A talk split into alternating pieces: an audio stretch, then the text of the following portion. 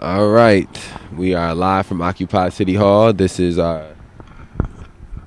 Excuse me, sorry about that. This is like Jordan flu game six right now. A little bit underneath the weather. However, we're gonna get it together. All right. Yes, all, that that did rhyme. That was on purpose. It was on accident, but on purpose at the same time. All right, we get into a real, real cheesy place. I should really delete this, but um, prince off of principle, I won't delete it. I will let the world hear how cheesy I am at one o'clock in the morning. Uh, all right, so we are reading "The End of Policing" by Alex Vitale.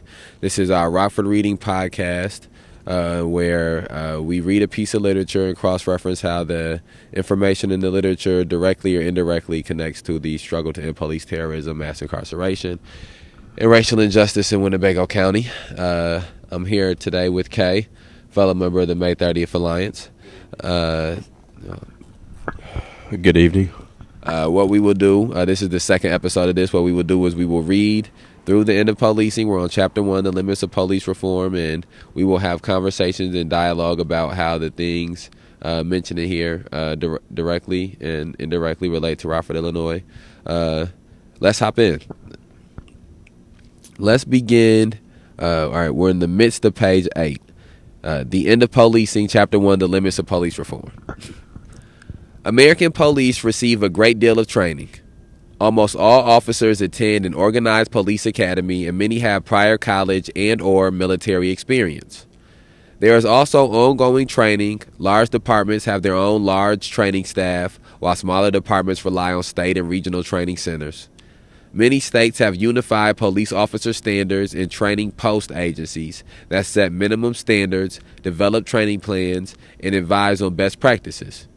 While United States, excuse me, while police training standards are still more decentralized in the United States than in many countries that have national police forces and academies, the new post system has gone a long way in raising standards and creating greater uniformity of procedures. However, even after training officers often have inadequate knowledge of the laws they are tasked to enforce. Police regularly dis- police regularly disperse young people from street corners without a legal basis conduct searches without probable cause, and in some cases take enforcement action based on inaccurate knowledge of the law. In Victoria, Texas, an officer assaulted an elderly man he had pulled over for not having a registration sticker on his license plate. The man tried to explain that the vehicle had a dealer's plate, which in Texas is exempt from the sticker requirement. When the officer refused to listen, the man attempted to summon his boss at the car dealership where the confrontation was occurring. Rather than working to resolve the mistake, the officer attempted to arrest the man and in the process injured him with the taser so badly that he was hospitalized. In the subsequent injury, the officer insisted that the man's passive resistance was a threat that had to be neutralized. Since the incident was recorded on the dashboard camera of the police cruiser, the officer was fired. I think uh, right there we should point out how uh, in Victoria, Texas, we have seen something that regularly has happened in Rockford, Illinois, uh, uh, and even to a much uh, more extreme extent, where a police officer wrongfully uh, assaults, uh, victimizes, and traumatizes a member of the community. Uh, but what we have never seen here, even when it has been caught on dash camera or caught on some type of video camera, where there ha- or when there have been witnesses, what we have never seen here is an officer be fired. Uh, and so I think it's important that when we're cross-referencing these issues, that we realize that there is precedent set all around the country in different areas of officers being fired for violating the rights of the citizens and their community. Uh, so it is not too much to ask for that to be a step that we take in the process of getting to a complete uh, new uh, institutions and create, uh, create a new uh, uh, consciousness of the community, society. Uh, you have anything you want to uh, interject with in there? You want to keep on going and then jump in with some thoughts later? Yeah. I uh, I think a lot of the uh, the issues at at large are the fact that their training is is relatively short in comparison to other fields. And then when you look at the ability of them to have a firearm, to be given tactical training, some hand to hand combat training, that for the sake of the laws that they're they're taking an oath to uphold, and then to not be versed in the laws as a primary requirement shows the uh, shows the intent of the the intent of the uh, the construct of the police force in America and policing to where a person can have a handgun, have a relatively short period of time to be trained, and still not know certain nuances or aspects of the law to where they're assuming their perception of the moment is adequate to handle the situation opposed to them being versed in the law.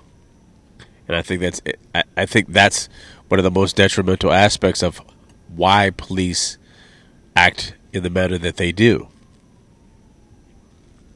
I think it's just I don't think it's just even something inherent to Rockford, but it's definitely something that's that's uh, that exists here and is alive and well in the the in regards to RPD and the sheriff department. There are many incidences where even myself as a witness, where they did I confronted them with the law, and they didn't know the law. yes, that's a regularity. that's a regularity. It is a regularity out here for uh, at demonstrations and protests uh, for a police officer to not only not know the law but almost take some type of pride in their ignorance of the law uh, in statements like, "Well, that's for court," or right. "You fought, take that up with the judge," or, or things of that nature. Uh, and so uh, I think that that is just something as we read through these things to keep in mind that these are things that are very real here happening in Rockford and in Winnebago County. Uh, so let's continue. The training police receive at the academy is often quite different from what they learn from training officers and peers. The emphasis is on strict discipline and rote learning of laws and rules and emphasizes proper appearance over substance. Cadets are given little in the way of substantial advice about how to make decisions in a complex environment, according to two veteran officers' memoirs. Even sympathetic portrayals, such as the reality television show The Academy, provide stark evidence of a militarized training environment run by drill sergeants who attempt to, quote, break down, end quote, recruits through punitive drilling and humiliating personal attacks. When officers start working, the first thing their peers often tell them is to forget everything they learned in the academy. In some ways, training is actually part of the problem. In recent decades, the emphasis has shifted heavily toward officer safety training. Seth Stoughton, a former police officer turned law professor, shows how officers are repeatedly exposed to scenarios in which seemingly innocuous interactions with the public, such as traffic stops, turn deadly. The endlessly repeated point is that any encounter can turn deadly in a split second if officers don't remain ready to use lethal force at any moment. When police come into every situation imagining it may be their last, they treat those they encounter with fear and hostility and attempt to control them rather than communicate with them, and are much quicker to use force at the slightest provo- provocation or even uncertainty. Take the case of John Crawford an African American man shot to death by an officer in a Walmart in Ohio. Crawford had picked up an air gun off a shelf and was carrying it around the store while shopping. Another shopper called 911 to report a man with a gun in the store. The store's video camera shows that one of the responding officers shot without warning while Crawford was talking on the phone. In Ohio, it is legal to carry a gun openly, but the officer had been trained to use deadly force upon seeing a gun.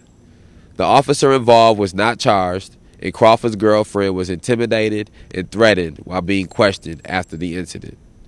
Similarly, in South Carolina, a state trooper drove up to a young man in his car at a gas station and asked him for his driver's license. He leaned into the car to comply, and the officer shot him without warning. See unexpected movement. Shoot. Part of this emphasis on the use of deadly force comes from the rise of independent training companies that specialize in in service training, staffed by former police and military personnel. Some of these groups serve both military and police clients and emphasize military style approaches and the quote warrior mentality end quote. The company CQB boasts of training thousands of local, state, and federal police, as well as American and foreign military units such as the U.S. Marines, Navy SEALs, and Danish, Canadian, and Peruvian, Peruvian Special Forces. Its emphasis is on, quote, battle proven tactics, end quote. Trojan Securities trains both military and police units and offers police training in a variety of weapons in numerous settings, including a five day, quote, police covert surveillance and intelligence operations, end quote, course. The problem is especially acute when it comes to SWAT teams. Initially created in the early 1970s to deal with the rare acts of extremist violence, barricaded suspects, or armed confrontations with police, these units now deal almost exclusively with serving drug warrants and even engage in regular patrol functions armed with automatic weapons and body armor. These units regularly violate people's constitutional rights, kill and maim innocent people, often as a result of being in the wrong location, and kill people's pets. These paramilitary units are increasingly being used to respond to protest activity. The militarized response to the Ferguson protests may have served to escalate the conflict there. It's probably no accident that the St. Louis County Police Chief's prior position had been as head of the SWAT team. These units undergo a huge amount of in service training, funded in part by seized alleged drug money. The federal government also began to fund training and equipment for SWAT teams in the 1970s as part of the last round of major national policing reforms, which were intended to improve police community relations and reducing police brutality through enhanced training. These reforms instead these reforms instead poured millions into training programs that resulted in the rise of SWAT teams, drug enforcement, and militarized crowd control tactics. Uh, I think that. Uh, well, let me ask this, Kay. What's some of your thoughts initially after uh, hearing that, and then I'll respond with some of my thoughts just listening to the timing of the SWAT teams or the tactical training of officers makes me think about the the foundational steps and the structuring of the ramp up in uh, war on drugs. Uh, I've read, uh, personally read articles, uh, you know, little snippets on just the the training tactics or the people that they they bring to do the training. Some of them are paramilitary, Israeli paramilitary, or uh, some of them are you know ex-military from the U.S. Uh, you know, seasoned military veterans that are now training the regular officers, and it's it's it's ironic that we've come to a place now where the SWAT team is almost the norm. But I remember over 20 years ago, 20, 25 years ago, it was the narrative was pushed that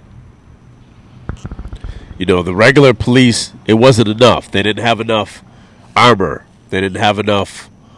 Uh, they didn't have enough firepower. They didn't have um, enough guns. They didn't have enough bullets. They didn't have enough vehicles. Because when you when you look at the progress of it, 25 to 30 years ago, officers were in cars for the most part, you saw a car.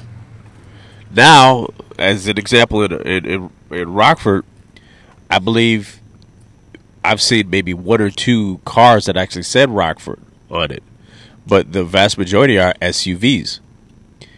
And then when you look at their body armor and just their demeanor, uh, warrior cop mentality, because the, even the, even when it comes to the takedown, it's not even like diffusing a situation or attempting to calm someone that's nervous just based on your presence. Uh, some people just don't handle uh, the pressure of a moment being confronted by an officer. They don't handle it well, so they come off as as uh, as someone that's uh, you know possibly not stable, or they come off as someone who who uh, in the moment is irrational but yet they the the simplicity of it is just based on their on their experience, it, it may cause them to act a certain way, but it, it was what's not justified is the the brutality that that uh, in many instances follows, and the fact that America is normalizing uh, this behavior is troubling. Uh, America is normalizing the the brutality of officers as if that is the norm. That is not the norm. When you look at other nations, other European nations, police uh, police brutality or the militarization of police is not the norm when you look at Sweden, Denmark, other nations.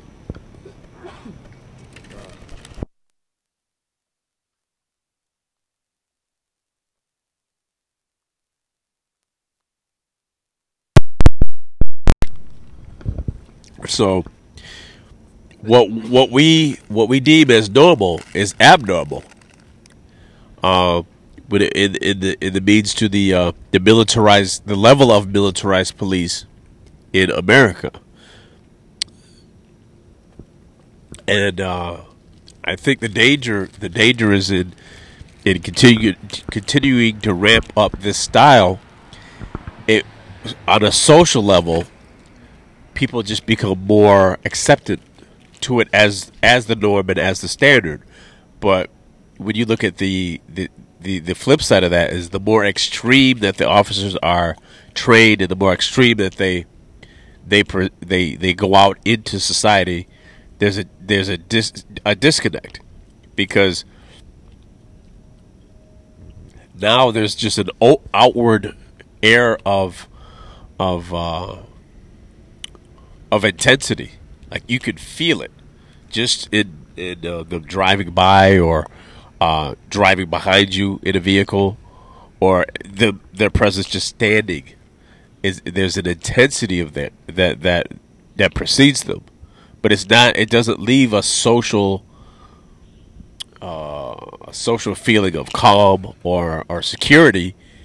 It, it, there's a very real response of fear that that presents itself based on the very presence of an officer let me ask you about these stories, or not the stories, the events uh, that they pointed out uh, of incidents of police terrorism taking place.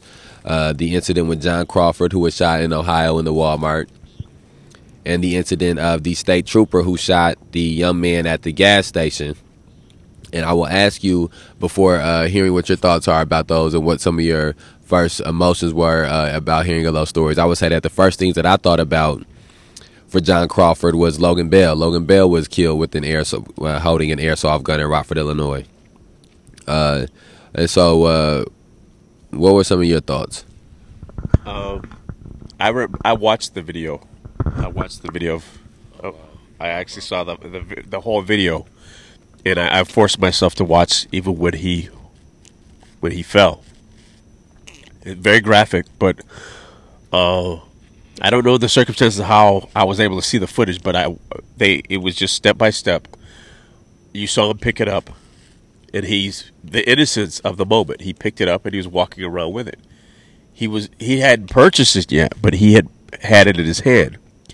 So the perception of another shopper went to the immediate extreme. They they immediately called 911. They did not call their concern to the attention of Walmart managers or Walmart employees.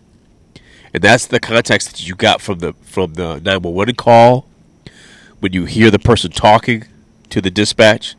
They went right from this is what I think this is and then they're speaking in a matter of fact tone uh, there's a there's a guy here. He's in here with a gun. They're speaking in matter of fact terms of what they think they know.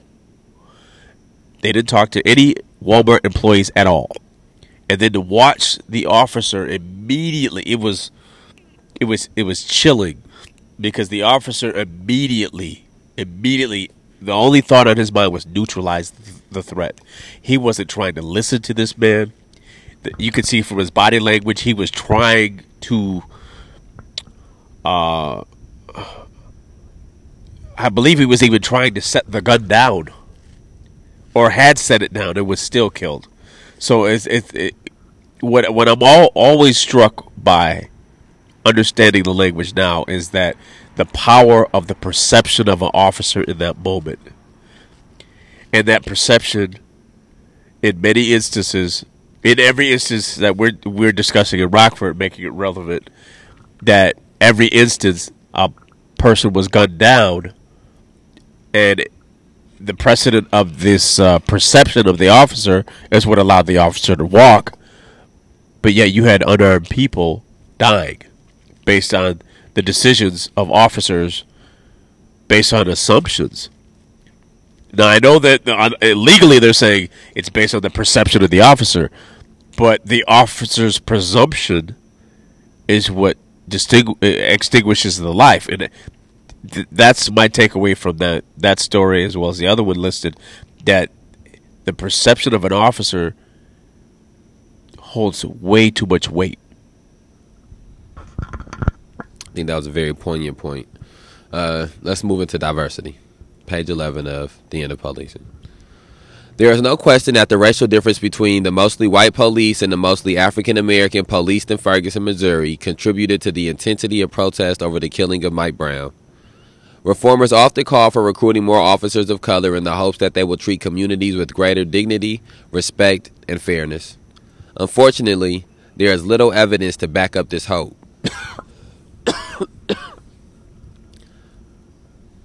Even the most diverse forces have major problems with racial profiling and bias, and individual black and Latino officers appear to perform very much like their white counterparts. Nationally, the racial makeup of the police hews closely to national population figures. The U.S. population is sev- the U.S. population is 72% white. 75% of police nationally are white. Blacks make up 13% of the population and 12% of police. Asians and Latinos are somewhat less well represented relative to their numbers, but not dramatically so.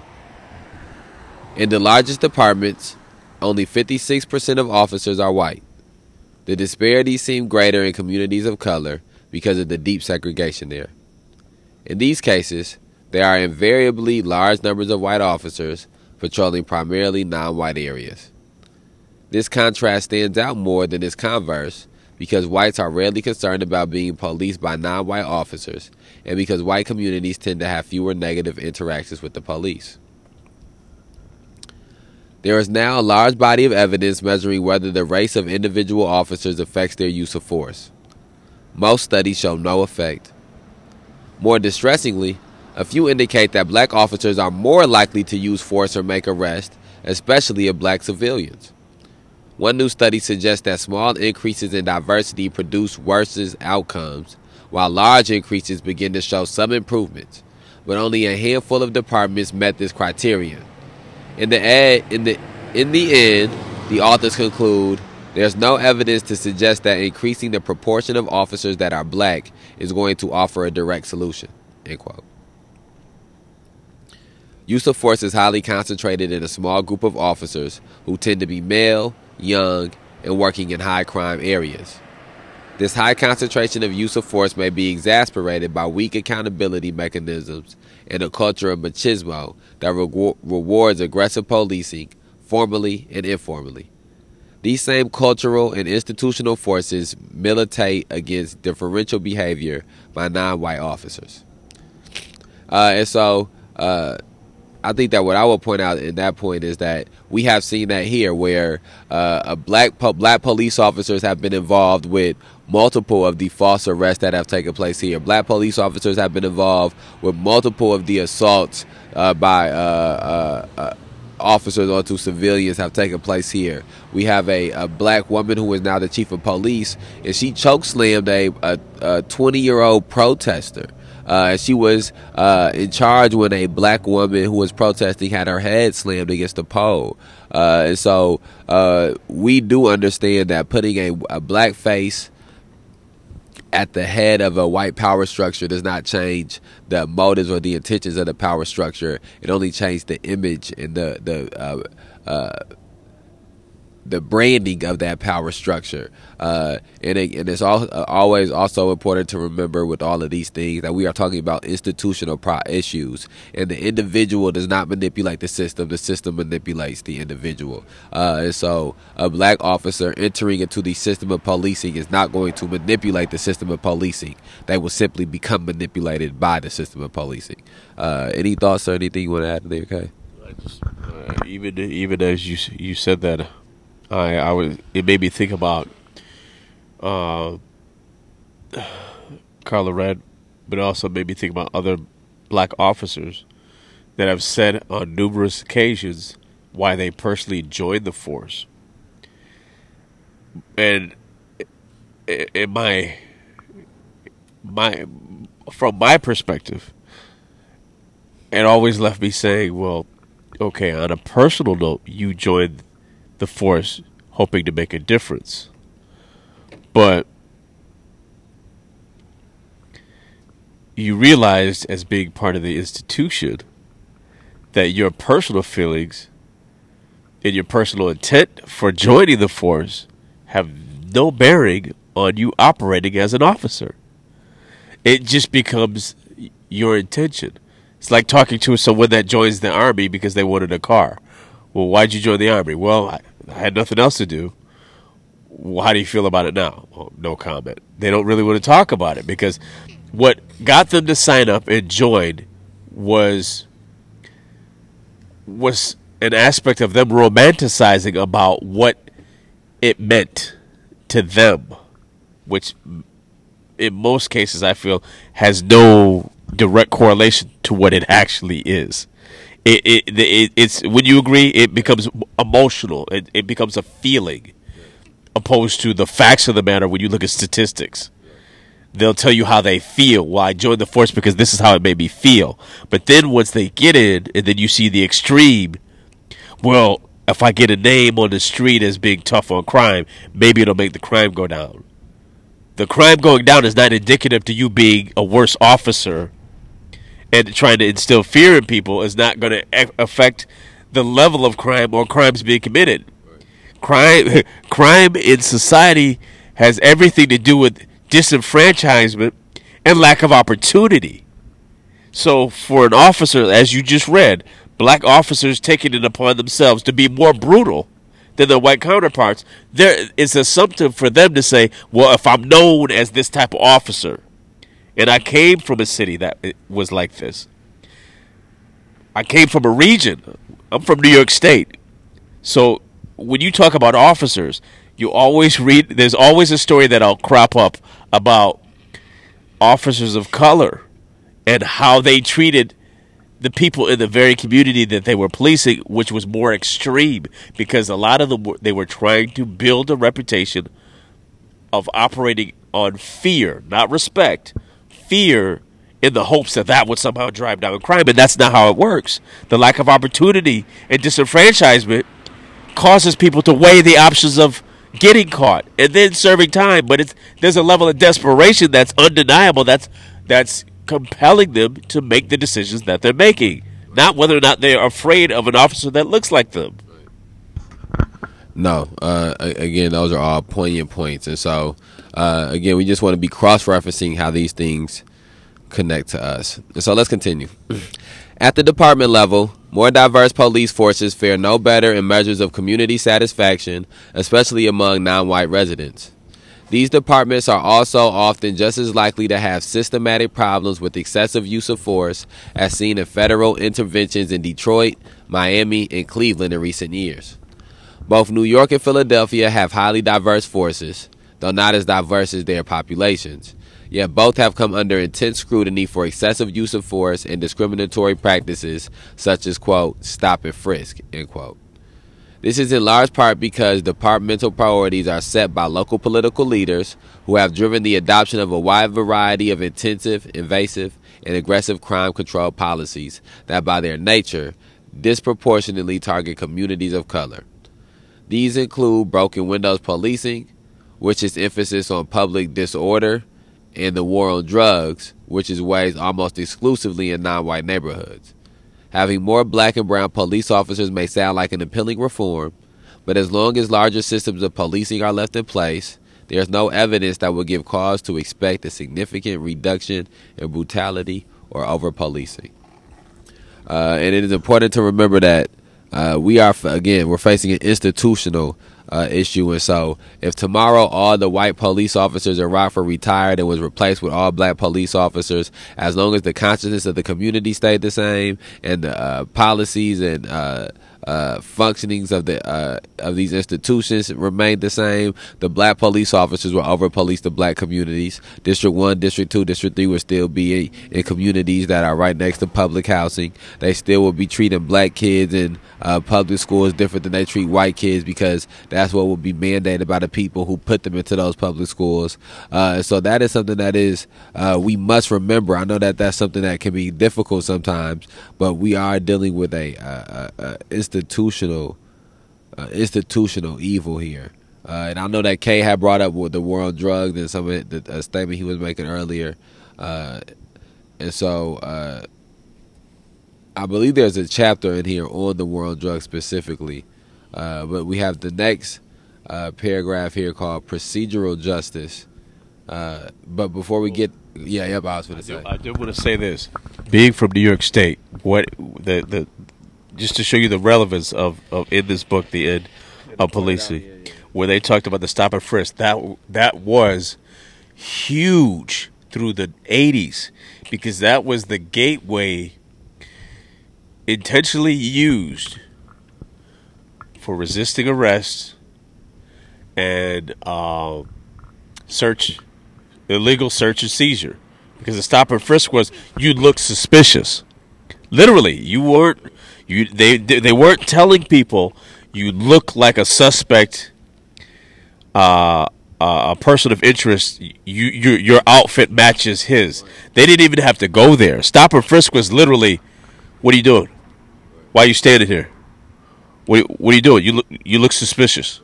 You look suspicious. Uh, empty your pockets. This is this is literally Gestapo. Empty your pockets. What's in your What's in your bag? What's in your pocket? Why you look nervous? You look nervous. You got something to hide? The same way I'm saying this is what they were doing. You you got something to hide? You look a little nervous. You high? What's the matter? Why you why are you fidgety? They're agi- they were deliberately agitating the person and then making their actions of the person become the causation for arrest because they're getting agitated, they're getting nervous, or they start getting loud. Don't, hey, hey, hey, buddy, don't don't yell at me. Don't yell at me, buddy. Empty your pockets. Up against the wall. Up against the wall right now. And they would just build and build and build. And this was common practice all the way up until recently. This is recently where they get up against the wall right now. And they would line up four, five, six guys sp- legs spread out, leaning up against the wall. All of you guys get up against the wall. And it was it was just a mental thing. Even uh, and, I, will say this briefly, and I'll give you the mic. No, no, go ahead. There wasn't even an off, and I thought this was a fake story. I'm telling you, I, I I couldn't believe that this was real. There was an officer that would make men kiss him. What? He would make men kiss him on the mouth. What? And it was to do it was to demean them and humiliate them. And when I watch the video, just clips, we say, before you leave, give me a kiss. He would he would make them kiss him on the mouth. They would do it. They had no choice. And he was doing it psychologically to demean them and demoralize them. And it was just it was just another level of psychology. The stop and frisk was so so psychologically damaging to these uh, young men because a lot of it was they were young men. They were like between 16 and 25. So it was it was just it was just a it was just a terrorizing uh, uh, of of people at, at, at, that age, just in general practice of the stop and search, stop, stop and frisk, because you you you're going about your daily life. So once they saw your routine, they knew when to be in a certain spot at a certain time to get the results that they wanted because of the, the people that would congregate there or that would end up at that spot, whether it was waiting for a bus or near a grocery store. They knew the time schedules of certain groups and they would play on that. So imagine the psychology of you're going about your everyday life. Now the officer knows your face. He's he's he's uh, either attempted to arrest you or he's arrested you, but now he's terrorizing you. Hey, you! I remember you from yesterday. The point was you didn't arrest me yesterday. I wasn't doing anything. I remember you from yesterday. And it is just that it's that psychological terrorism over and over and over again. Yeah, that's crazy.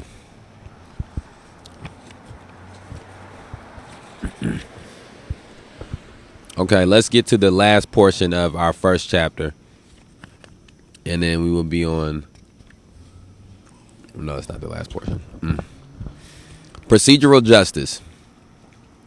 Procedural justice deal with excuse me. Procedural justice deals with how the law is enforced as opposed as opposed to substantive justice, which involves the actual outcomes of the functioning of the system. Excuse me, y'all. Sorry about that. Procedural justice deals with how the law is enforced, as opposed to substantive justice, which involves the actual outcome of the functioning of the system. President Obama's task force on 21st century policing report focuses on procedural reforms such as training and encourages officers to work harder to explain why they are stopping, questioning, or arresting people. Departments are advised to create consistent use of force policies and mechanisms for civil oversight and transparency. Oh, damn. Uh, my fault. You guys said that wrong. The report implies that more training, diversity, and communication will lead to enhanced police community police community relations, more effective crime control, and greater policy legitimacy. Similar goals were set in the late 1960s. The Katzenbach report of, report of 1967 argued that the roots of crime lie in poverty and racial exclusion, but also argued that a central part of the solution was the development of a more robust and procedurally fair criminal justice system that would uphold the rights of all people to be free of crime. Uh, what do you what are some of your thoughts after hearing that? I, I was hoping that that, that chapter was going to relate to the economics, which it did because in Rockford, uh, to make this relatable to a very real situation here, historically, this city has not invested economically in the education of the black populace. It is this is deliberate. It's not like it, it it somehow did it as an oversight. It knows fundamentally how we keep crime at an at, at, at higher levels to justify consistent budgets where the, where you can track that the budgets are not going down. There isn't a there isn't a downtrend on the police budgets in Rockford. There isn't which you you would you would say in a in a in a perfect world that would be indicative of the success of an administration crime going down, which in turn would mean the budget would be going down for the police force, which in turn would actually, the ultimate extent would be laying off officers because crime would be lower. Rockford is not that way. It's sustainable, or it increases, but it never drops to a, a level where they start talking about mass layoffs or allocating the officers to other areas because there isn't because the crime rate has dropped so drastically. They know there's a direct correlation between education, ed- opportunities, which which it spoke about the the disenfranchisement, as well as the economics in a community.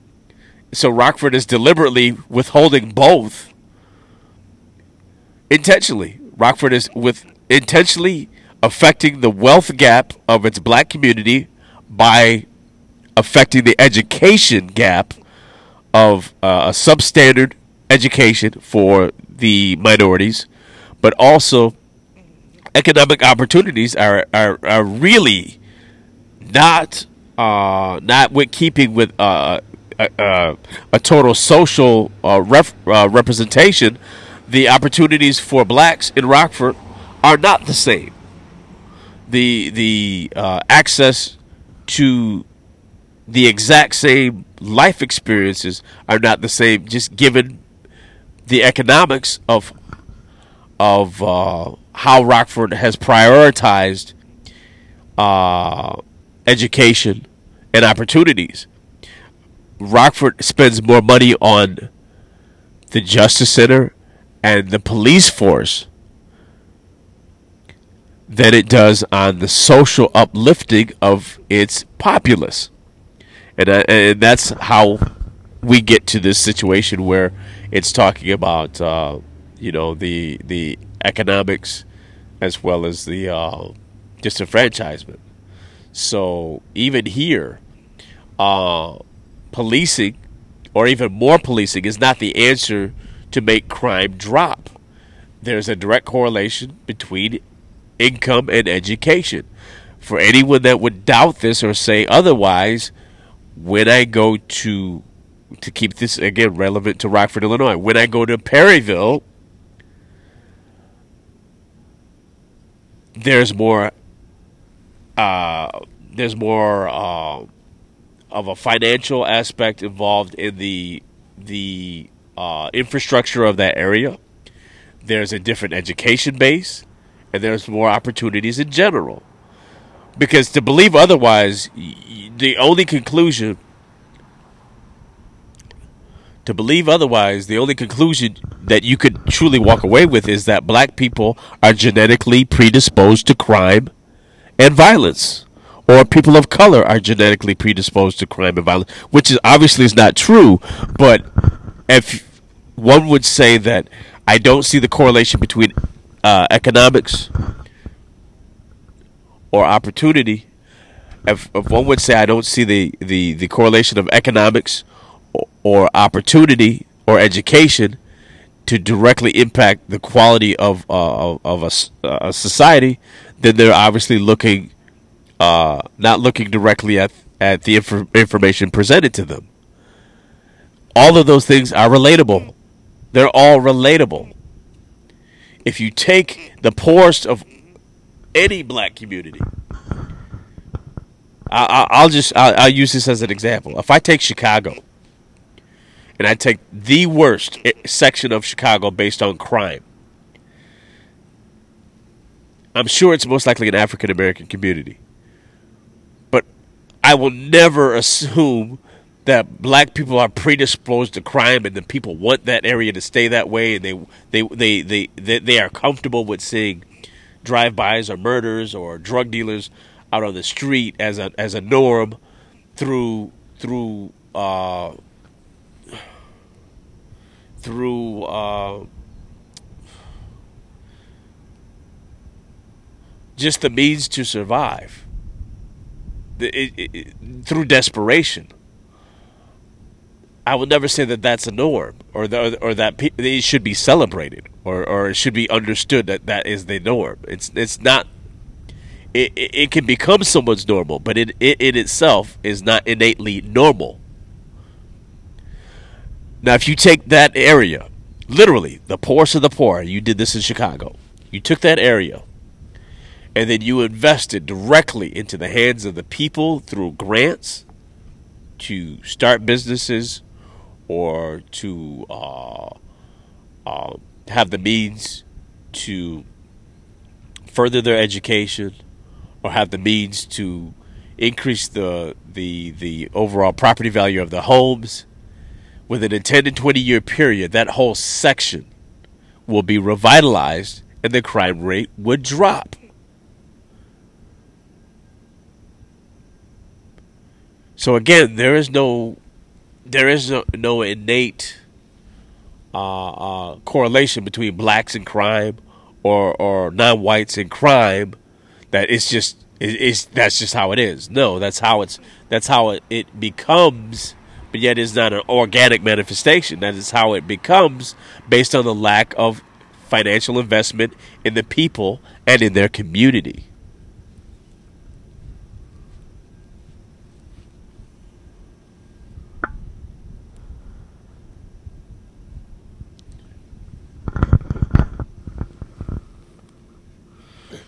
So yes, there is that correlation between uh, the financials uh, finances or economic uh, empowerment and uh, education to bring about the uh, a direct result or impact of, of the crime in that in that area.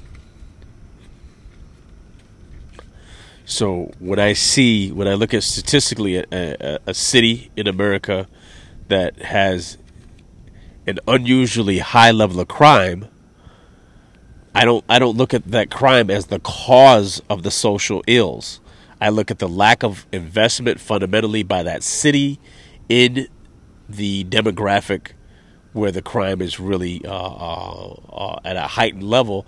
I look at on a political level and on a socio-economic level, they are being disenfranchised on a multi-layered approach. But the the crime itself is not the cause, and the response is not more the same to increase even more police and more police and more police.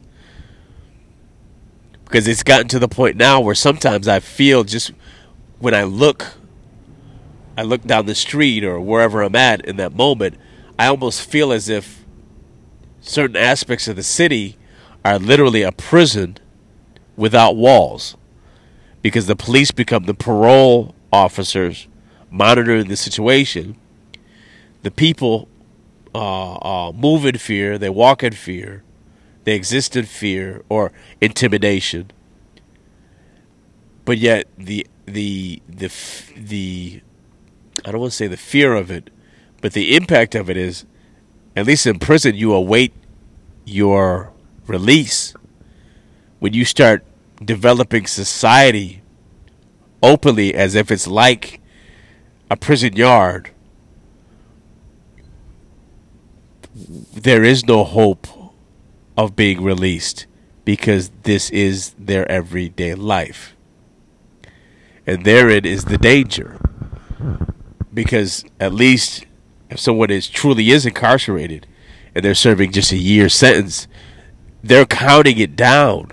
Okay, I only have 60 days left. I only have 59 days left. I only have 58 days left. But when you're out here in society and you and, and on a social level, your community, your block, your your area, and you are treated as if you are on the yard and and you have to be addressed a certain way and approached a certain way and perceived a certain way as if you're you're uh, assumed guilty until proven innocent, then you understand the psychology of a person not having the me the not not not having the means of time for any type of transition out of that situation. Because if a person really is in jail they await being released but when your community and your area is treated this way no different than the no different than the the jail. What what what aspirations do you have of counting down when there's when you're already out in society, but society starts to mimic the look of the policing of a jail. I think it's I think it's definitely not a culture shock. It's a social shock. It's a shock to the very fabric of society when you start superimposing the jail, the penal system to everyday life.